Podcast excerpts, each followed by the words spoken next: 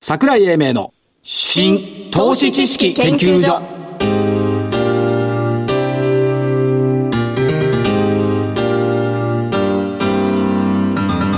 この番組は NPO 法人日本 IFA 協会の協力でお送りしますごきげんよう桜井英明ですこんにちはそしてコメンテーター日本 IFA 協会副理事長正木明夫さんですはい日本 IFA 協会の正木ですよろしくお願いしますお願いします今日も結構激しかったですねいや激しかったっていうかね、日経平均でいくと915円安はい2万2590円、今年3番目の下落幅だったようですね2時半頃に2万2459円まで行ったんですよね1000以上下落した場面もあったんですけども、終値ベースでいくと200日線2万2510円はキープしたとはいいうところですから、まあどうなんだろうあと明日っていうところでしょうかねあのね比較的冷静な IFA さんと話してましたのではいえー、と安値つけたんで、ええその後一部買い物入れたらしいんですよ、はいしかし全然引っかからなかったって言うんこれはだですよって売り物ないでしょだないんでって全場で出ちゃってるもんという感じなんですねまあ、売買代金でいきば3兆7587億円かな、やっぱ膨らんでますからできちゃってるなというのは思いますだから引け15分でこれ5000億しかできてるねですねただね疑問を持ってるのは、はい市場関係者がね警戒的に見ていたという声が多いっていう声があるわけ声が多いうん多いっちゅうことはないよね本当かよっていう気もするんですけど、本当免罪符好きだよいやだけどあの2000 2万4000円の水準超えた時に、はいあのちょこちょこっと結構まとまった売り物って出てたじゃないですか出てたまあ、ここのところは2万4000円レベルのところで後でエクスキューズのために売っとかなきゃいけないんじゃないっていやバスケットのう売りなんだろうなとは思ってはいたそうにはんですがおっしゃってましたよね、まあ、そんなものを免罪符にするつもりはない見間違えたってことですよまあただあそこのところで売っといた人たちはああと思ってる可能性はありますね,、まであ、ねこれを市場関係者というかどうかは別ですよそうそうはい見間違いをしていたえ何をあのね昨日ねテレビでアフリカのタンザニアの風景っていうのを見たタンザニアと株式市場おいいや違うこれで、携帯電話がねはいすごいのよみんなも思ってますねタンザニアよもちろはんい小手ではないから携帯行くんだけど、はいはい何やってると思う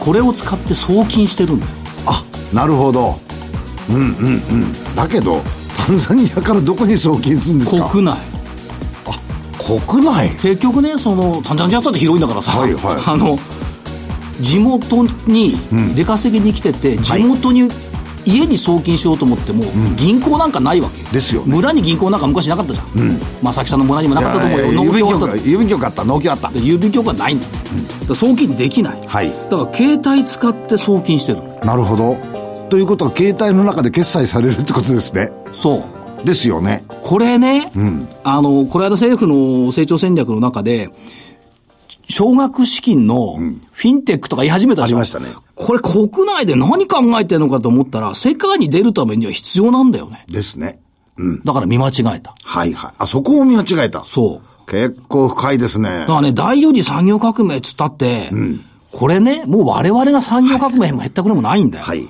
本当は、発展途上国が恩恵を受ける第四次産業革命のことを考えないと、人口向こう10億だよ、アフリカって。そうそうでねす、こっち1億だよ。マーケットもアフリカに移行していくっつってんですかしかもさ、あの、タンザニアの人が持ってる携帯電話とかって日本製なんかほとんどない。iPhone なんか凄すぎて盗まれるっつうんだから。はいみんな中国製ですよ。安いやつね安いやつ。だからね、そういうところに行かな、見ていかないと、これね、勝てないと思った。なるほどで、誰でもどこでもキャッシュレスってこう出てきたんだけど、これまさにね、アフリカだよね。うんだから日本の常識で考えちゃいけないってことですよそう。だから我々の常識で考えちゃいけないな。やっぱりあの、生活のどんな場面でも現金に縛られないで簡単に安く安全に支払いたいって、これあると思うんです。これは間違ってないんだけど、どこまで行っても銀行とかいろんなものが世界最先端レベルにある日本で必要かっていうと、そうじゃない。やっぱりアフリカとか世界で起きてるってことですよね。でこの規制概念ね、変えないとダメ。そうですね 大きな見間違いをね、相場だけじゃなくってね、やっぱりしていたなと。先進技術だけを使ってる場合じゃないんだと。違う、やっぱり、だって、携帯電話だけでもね、10億台は売れんだぜ、ここで。そういうことですよね。タンザニアってアフリカ全土でね。だからそこはやっぱ見とかなきゃいけないっていうのは今日考えたことの一つね。はいもう一つ。大きく下がった時こそお客さんに電話をかけまくるという習慣が、はい昔の証券マンにはあったと思うんであすりよ。ましたね。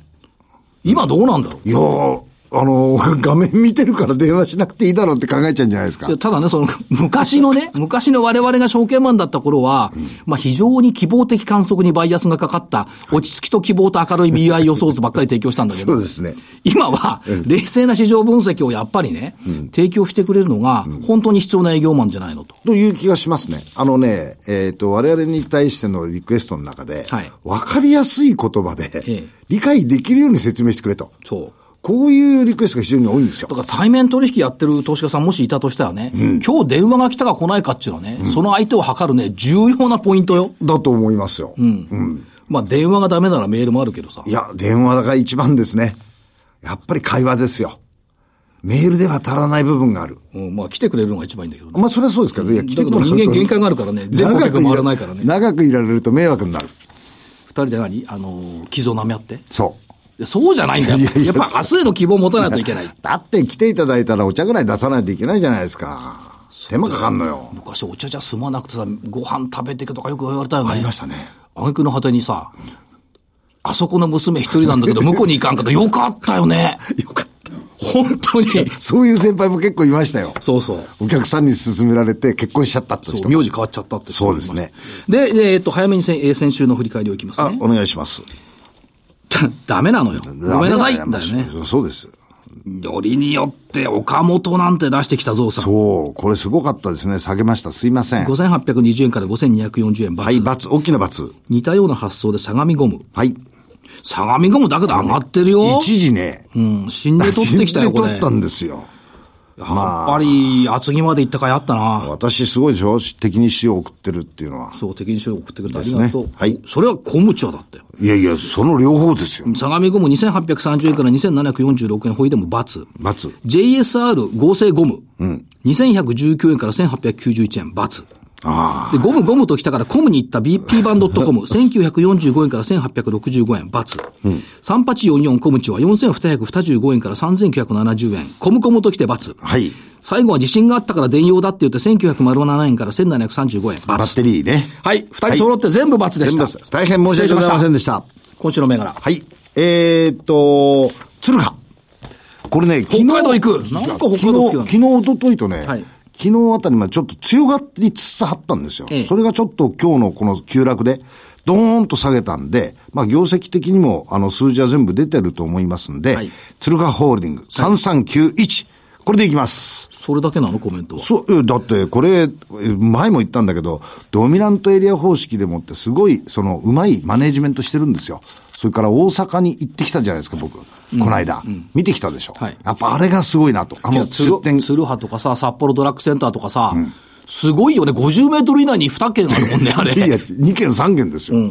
それで、もう一つはですね、この間相模ゴミ行ったじゃないですか。聞いたよ。企業研、あの、聞いたよね、あの時に。企業研究じゃない、取材に行ったん取だ材に行ったんですよ。あの時に、あそこの専務さんが、はい鶴葉さんはすごいねっておっしゃってたんですよ。やっぱ物を納めてる会社さんが、販売店のところをああに評価してるっていうのは、これは、すごい、いい、はいあの時ねホ、ットニュース、ドンキの話も聞いたのよ。出ました。厚木のドンキの話。 そうそうそうそ覚えてる覚えてます。ポップを作ってくれてそ、う地元の相模ゴムの商品だ。ありがとう、相模ゴムさんって言ったら、売れた。すごいね。うん。こういうのはいろいろと、ええ市場からいただく情報生のです、声生の声です。はい。では私、どうぞ。政府の成長戦略会議があって、それから、えっと随分、えなんか、クオリティ違うな。いや、あのね、言葉で騙されないで、高級そうに言ってるやつほど本当のこと言ってないんだから。僕の方が本当なんだ。そうはい、OK。いや、せ戦略会議はいいんだけど、あとね、10月9日にバイオの会議があったでしょ厚生労働省じゃない、経済産業省主導の。はいどう考えても健康データなんだよ。メディカルデータビジョン。はい、はい。えー、医薬品のネットワークっていうのと、あとカーダボックスね。はいそれから電子カルテね。それからデータを集めたセカンドオピニオン。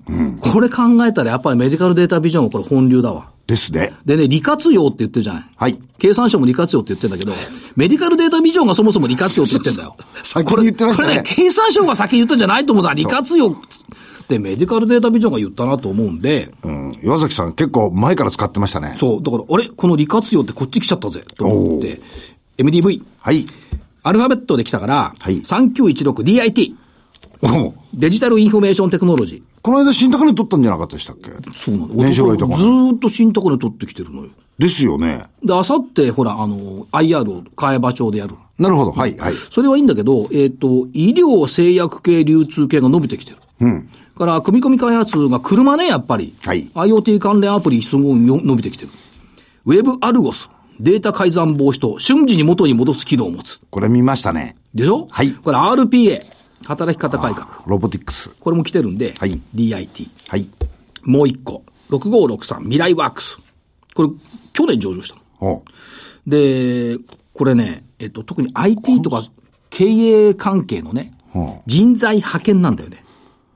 人材。人材派遣。え、それはあれでしょあの、作る方じゃなくて、うん、違う。 SE じゃなくて。 SE じゃないの。おー。つまりね、その、イベントごとに、例えば企業の会社の中を IT 化するとかいうときに、社内の人材だけ使ってると、堂々巡りになるじゃん。外から地入れるべきだろうと。なるほどで、その外からの人材ってのは、これがプロなのよ。だから企業とフリーコンサルタントのマッチングサービスっていうのがポイントなの。おー。で結構じ参入障壁高そ参入障壁高い。う。でしょだっていないもん、人。ですよだね。から今 AI だとか、あとこれヘルス、ヘルスケア系の人材、医療系の人材ってのも出始めたし、伸びてきてるよ。社長が考えたんだって、全国会議したんだって47都道府県。うん。 で、地方に行って空見上げて、日本の未来をどうするかって考えて起業したっつうので、聞いてみたら、社長、それね、新宿のど真ん中で空見上げたらどう思ったっつ ったら、多分発想できなかったっ つうやっぱり、日本はね、地方に行かなきゃダメなんだよ。空見上げて発想して、起業した人もいましたね。昔。それはあれじゃないよ。あの、日本生命出身のさ、そいたね。う。いましたよ。それは新宿の空見て、ホテルがあまりに暗いからホテル予約のシステムを作ろうっていう一級でしょそうです。それはいいんだ。もう一個。はい。えー、アバント。アバント。 3836。はい。えーっと、これ会計システムだよね。で、今年ね、だいぶ伸びてる会社の一つなんですけども、お業績結構いい。で、海外に進出し始めてきてるということで、連結経営会計システムってやってるところ意外と少ないのパッケージソフトなんですしかも。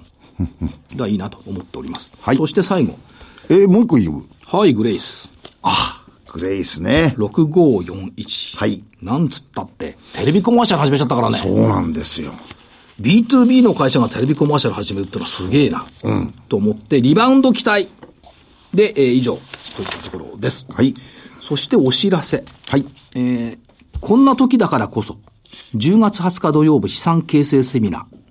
日本 IFA 協会っていうのがまさ、これは正木さんが副理事長というところ。そうですはいそうです10月20日土曜日、正午から東京渋谷で資産形成セミナーを開催します。講師は私他。はい。一口100万円から始められる資産形成のお話、そして鳥は私の株式相場展望ということで、お申し込みは、ラジオ日経ザマネーのウェブサイト、右のバナーから今すぐということで、このセミナーでは不動産のね、投資もありますので、不動産関連商品の受託、それから勧誘を目的とする内容が含まれますということですが、第1部、お金持ちは1日でならず。そうなんこだ。れはそうなんですよ。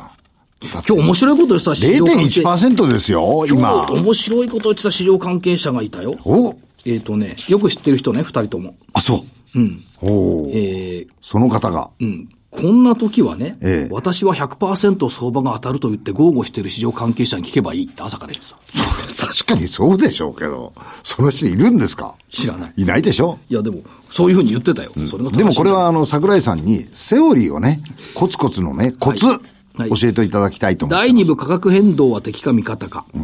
これはあの、 IFA 強化のうん人。利用ですね。はい。第3部100万円から始める不動産投資。はい。これは金利をお大事にしたいというところですね。第4部、リスクを取っても株式、株式運用で増やしたい。それは株をね、やってる方たちたくさんいらっしゃいますから、聞いていらっしゃる方。すっげえ時間長くないね長くないです12時から4時半ぐらいまでやるのあそうです。すっごい疲れるね、これ。いえいえ、疲れません。いや、だって登場しない人は疲れないよい。や、大丈夫ですよ。私、あの、一応いますよ、ずっあと。いるだけ。あいるかゴルフ行かないでちゃんと来るんだ仕事 いいますよ、そら。ということで、お申し込みはラジオ日経のバナーから、今すぐどうぞ。ということで、この後は、えー今日のゲストのご登場です。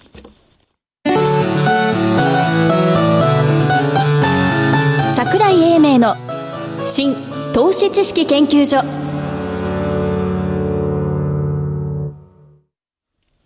それでは本日のゲストをご紹介しましょう。証券コード9090東証一部上場、株式会社、丸和運輸機関、代表取締役社長、わさみまさるさんです。わさみ社長、よろしくお願いします。はい。よろしくお願いします。よろしくお願いします。今日も楽しい話を期待しております。はい。そうなんですよ。そうなんですよそうなんです。どうしてもですね、い社長の話がう伺いたくて、ああ、そうですか。ね。お願いして、お願いして忙しいのに来ていただいたそうです。ということ。でも今日このようにお声をかけていただいたことも感謝です。ありがとうございます。ありがとうございます。なんつったって埼玉県吉川市朝日桃太郎から来ていただいた。そうです。桃太郎っていう血ままでついちゃってる。一の一の一ですよ。これ前も伺ったんですけども。そう。この前来ていただいた時に伺いましたね。一の一の一。はいということで、まあ、この間来ていただいた時はトラック1台で創業した。はい。っていうお話があって、で、これ、社長、業用が、だんだん拡大してきてるっていうのは、これ、どう、やっぱりすごい努力されたんでしょうかまあ、あの、そりゃそうなんでしょうけど。まあ、時代的に、はいまあ、俗に言う時代に合ったはい戦略っていうか、はいまあ、我々は最初運送から始めて、ええ運送から物流、はい物流からロジスティクス、はいはいロジスティクスから今 3PL はい事業と、はいこういうこう時代時代の中の変化を捉えて、ええ。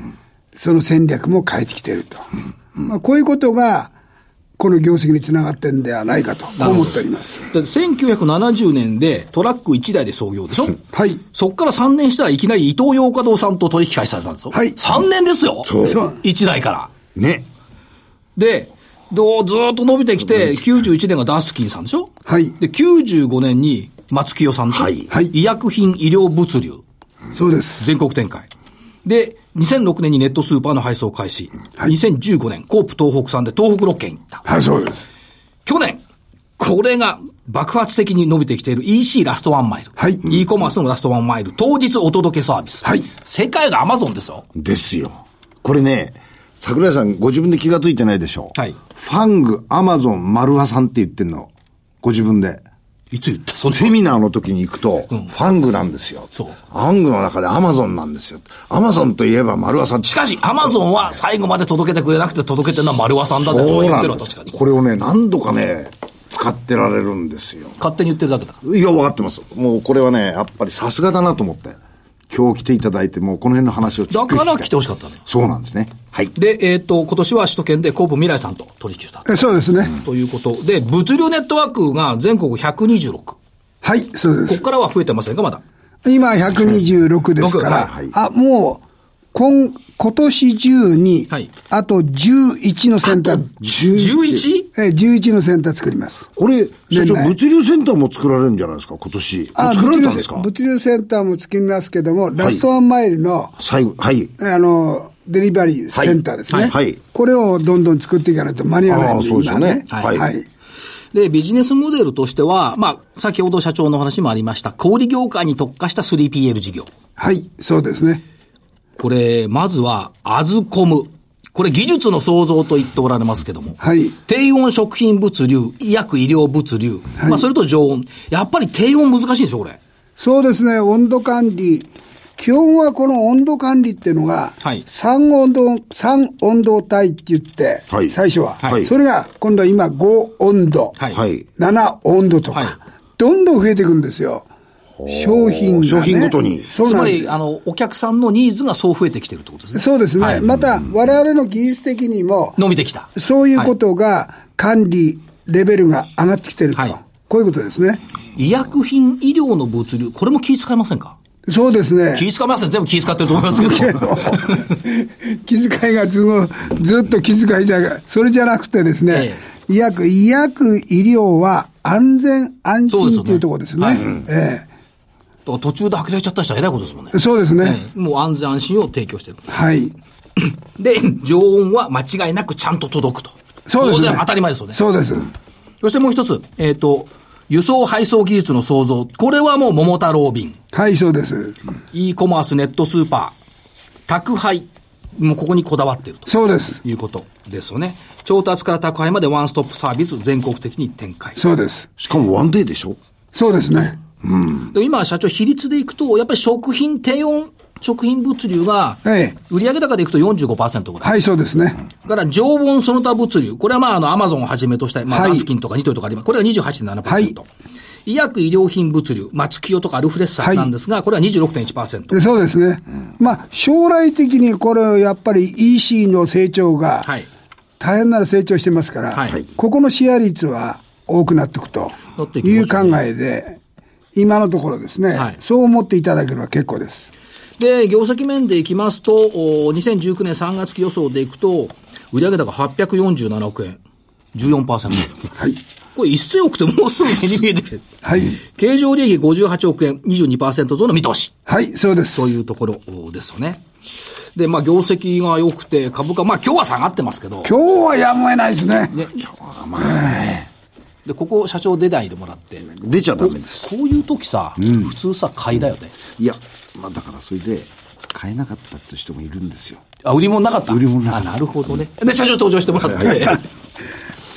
で、えっ、と、まあ、業績は堅調なんですけども、はい成長戦略っていうのは、やっぱり食品スーパーマーケットと EC、このはい2つに置いておられるんでしょうか。そうですね。あの、我が社は成長する市場、はい。すなわちマーケット、ええあと成長する顧客、はいお客様、ここに経営資源を集中的にはい。当てていくと。なるほど。まあそういう考えで経営に取り組んでます。ということは、丸和さんが物を運んでいるん会社会社は、そう成長する。これはもう絶対業界ナンバーワンっていうかね、ええそういう、と銘柄見つけやすいじゃん。 私もそう思った。今そう思うよね。そ。だから、桃太郎便に乗っかってる会社めっけれんじゃないうそういうことですよ。ということですよね。はい、その通りです。はい。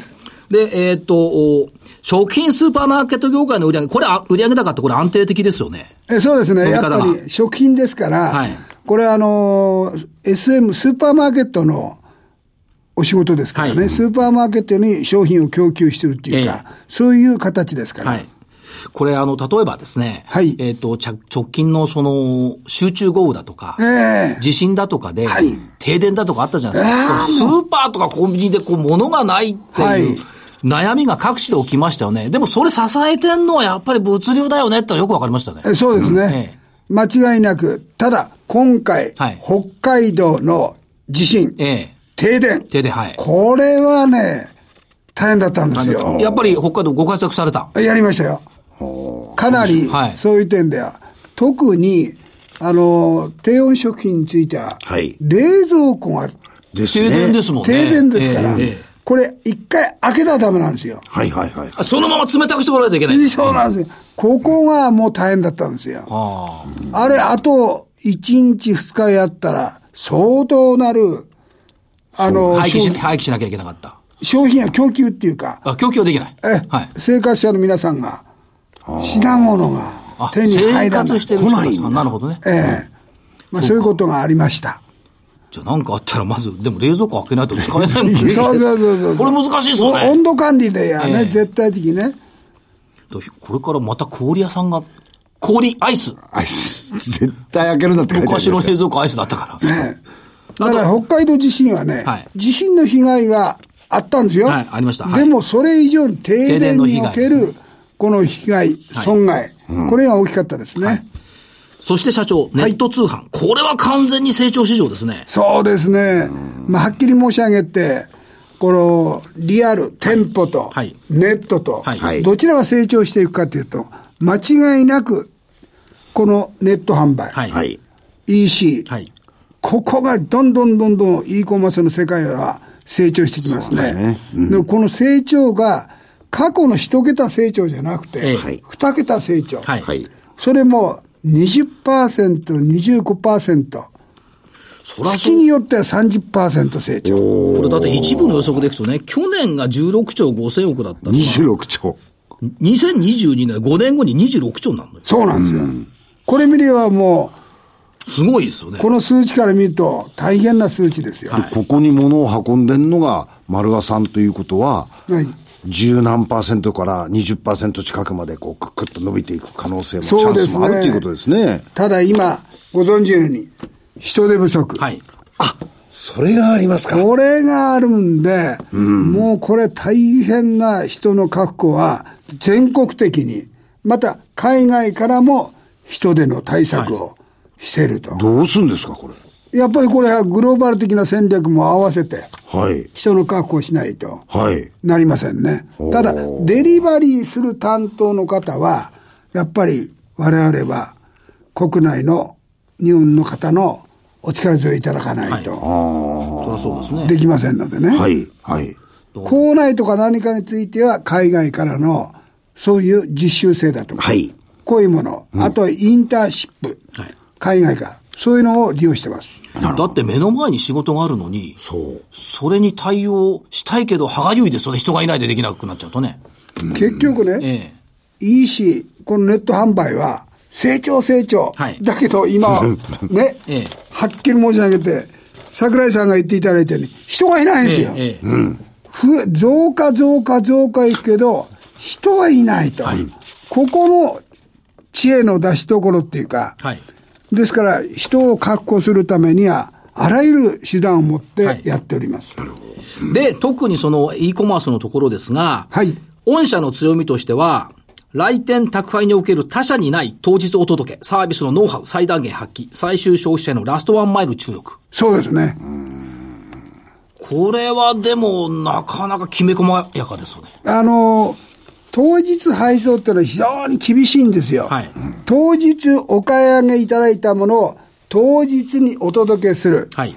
これがまた、お買い物いただいた方に対する、まあ、俗に言う、感動と満足をはい提供するっていうスピード。はい。このスピード対策ですよね。それよくわかりますよ。注文したらすぐ欲しいんだ人間っていうのは。そうそうですね。株もそうですけど、そう一日もそ注んな嫌なの文したらすぐ欲しい、買いたい。ただ、早く丁寧にが我が社の当日お届けなんです。早けりゃいいってもんじゃない。ええ丁寧に丁寧におもてなしの心でそうです。お持ちする配達よりお届けの、お届け。そういうおもてなしの心を持って、はい。お買い上げいただいた商品をお客様にお届けすると。こういうことですね。当日お届け、格別化、ラストワンマイル戦略。しかし、東京23区中心に首都圏に200拠点のセンター作りをする。今、どんどん進めてます。人が集まってくる労働環境条件を整備する。働き方改革だ。これによって配達コスト、配送コストが削減される。ミレニアル世代に労働市場を提供する。はい。そうです。ここまではね、はい。この次よ。EC ラストワンマイル当日お届けサービスのガリバーを目指す。ガリバー。おー。やるからにはですね、やっぱり、それだけのこれだけの市場ですから、ええある程度の規模にならないと、はい本格的なサービスができないですよね。はいそのためにはガリバーを目指して、どこよりもサービスの面でもトップを目指すと、こういうことです。そこにフォーカスがきちっと当たってるんですね。でそうですね。でも確かにね、持ってきてくれる人によってね、大体受け取るの奥様方が多いじゃない。そうですね。 好き嫌いあるもん。でも、お届けですよ。いや、あの人は、いやとかさ、ああ。あ、この人はいつも丁寧とかありますよね。そうですね。でも、お届けに参りました、お届けに上がりましたって言われて、荷物渡されると、これはこれで気持ちいいじゃないですか。そう、それでね、あの、配達レベルですと、はっきり言って物を置いて、はい。サインをしてもらったら、はいさっと、もう帰る支度しますよね。いありがとうございます。私たちは、お届けに行くわけですよね。お届けに来ましたって言ってる以上は、はい両手でお買い上げいただいた品物をお渡しすると。はい。そこが他社とちょっと、我々と違いますね。はい。だいぶ違うね。だってそれあの、ビールなんて届けてご らん。大変よ、もたくって。確かに。でそれをちゃんと玄関の中まで置いてもらえれば、うん。いいわけです。そうですねそういうことですよね。そうですはい。だから、それはやっぱりね、心持ちの問題です。ですね。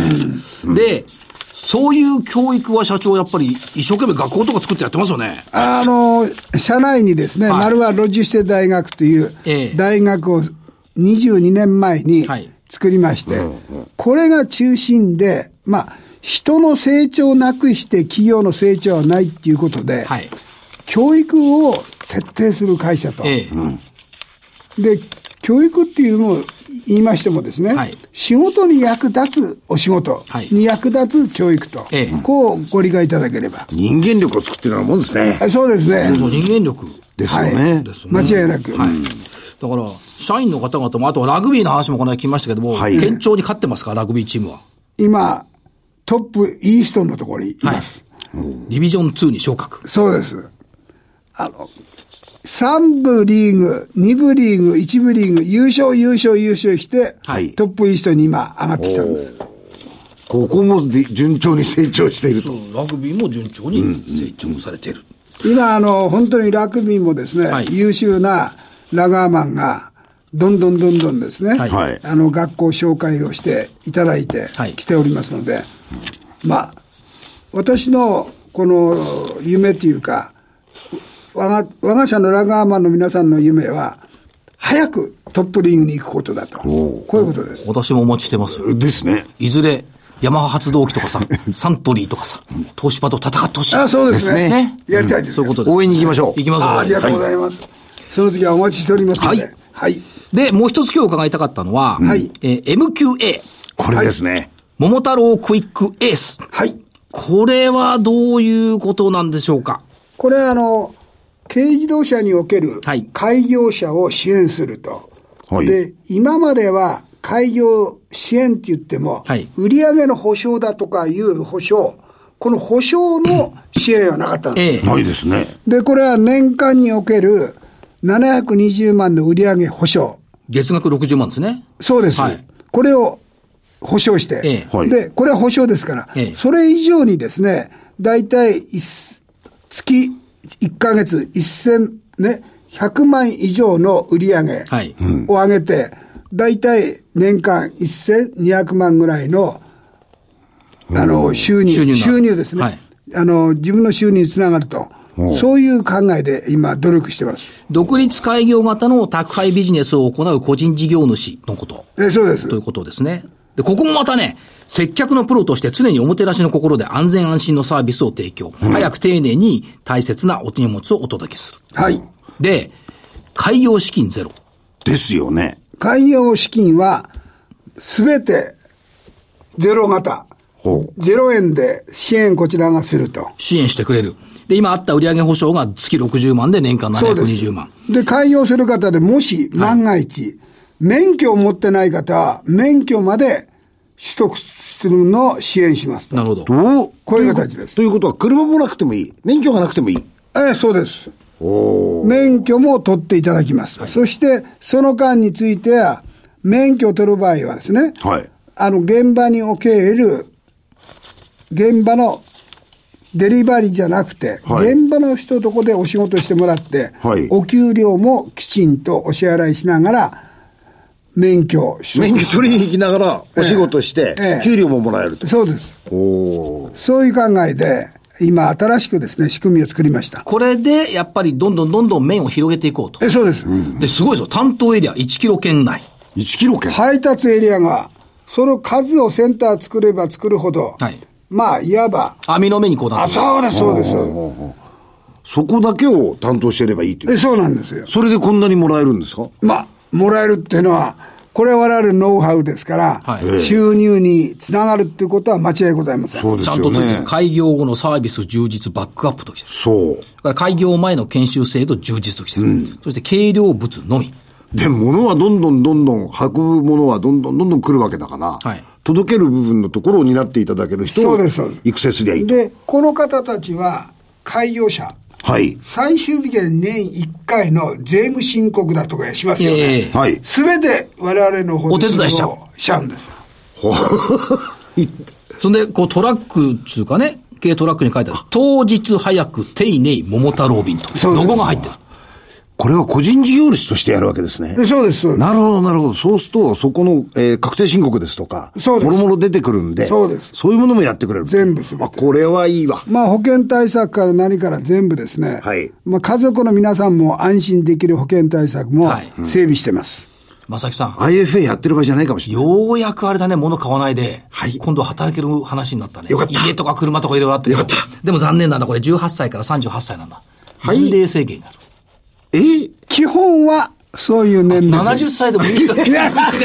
いやいや、それは社長のところに特別に頼みに行きますか。はい。まあ、これ2020年までですね、ええどうしても東京23区200カ所、はい。 1万1万台台これを達成すると。まあ1万超えて2万台、3万台としていくんですけども増え、る分には構わんと。そうです。ミニマムで1万は達成するぞはい、そうです。ということですね。あと、この全国ネットワークっていうことでいくと、えっ、と、はこれは AZ コムっていうんですか ?AZ コムですかそうです。ネット会員企業さんが増えてきてますよね。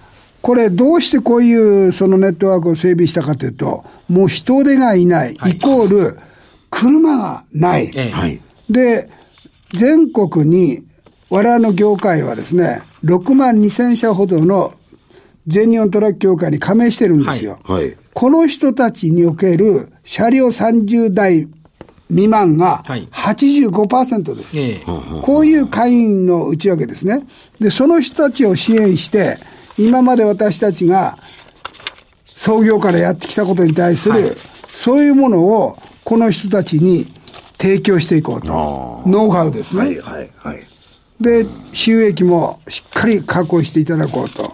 で、今現在、もう1100社を超えました。はい、はい。現在。はいで、これを2020年まで3000社。はい。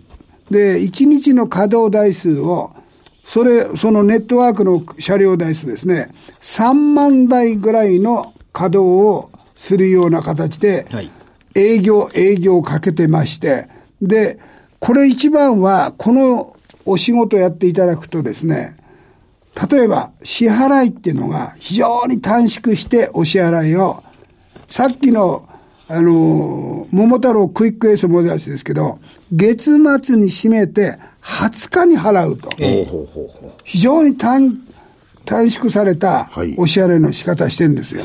ですから、クイックこのアズコムネットの会員の皆さんについては、そんなメリットがあります。資金繰りも良くなってくるということですね。そして全国を固めたら、まあ、社長時間もなくなってきたんですけど、はいやっぱり世界っていうのは見てるんですかそうですね。ええこれから日本初日本初、 EC ラストワンマイル、物流の世界で。物ニューヨーク行くぞって。お行くぞアメリカオーダーウルトラクイズになってきちゃってそうなんですよということで、社長ありがとうございました。いいお話、また来てください。はいということで、はい今日はありがとうございました本日のゲスト、証券コード9090、東証一部上場、株式会社丸和運輸機関、代表取締役社長、わさみまさよさんでした。ありがとうございました。はい、ありがとうございました。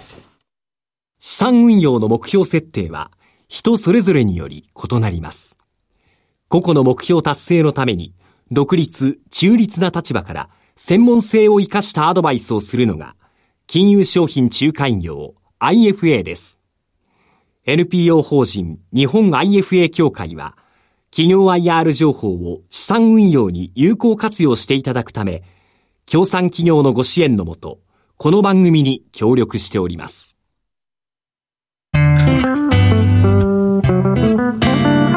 桜井英明の新投資知識研究所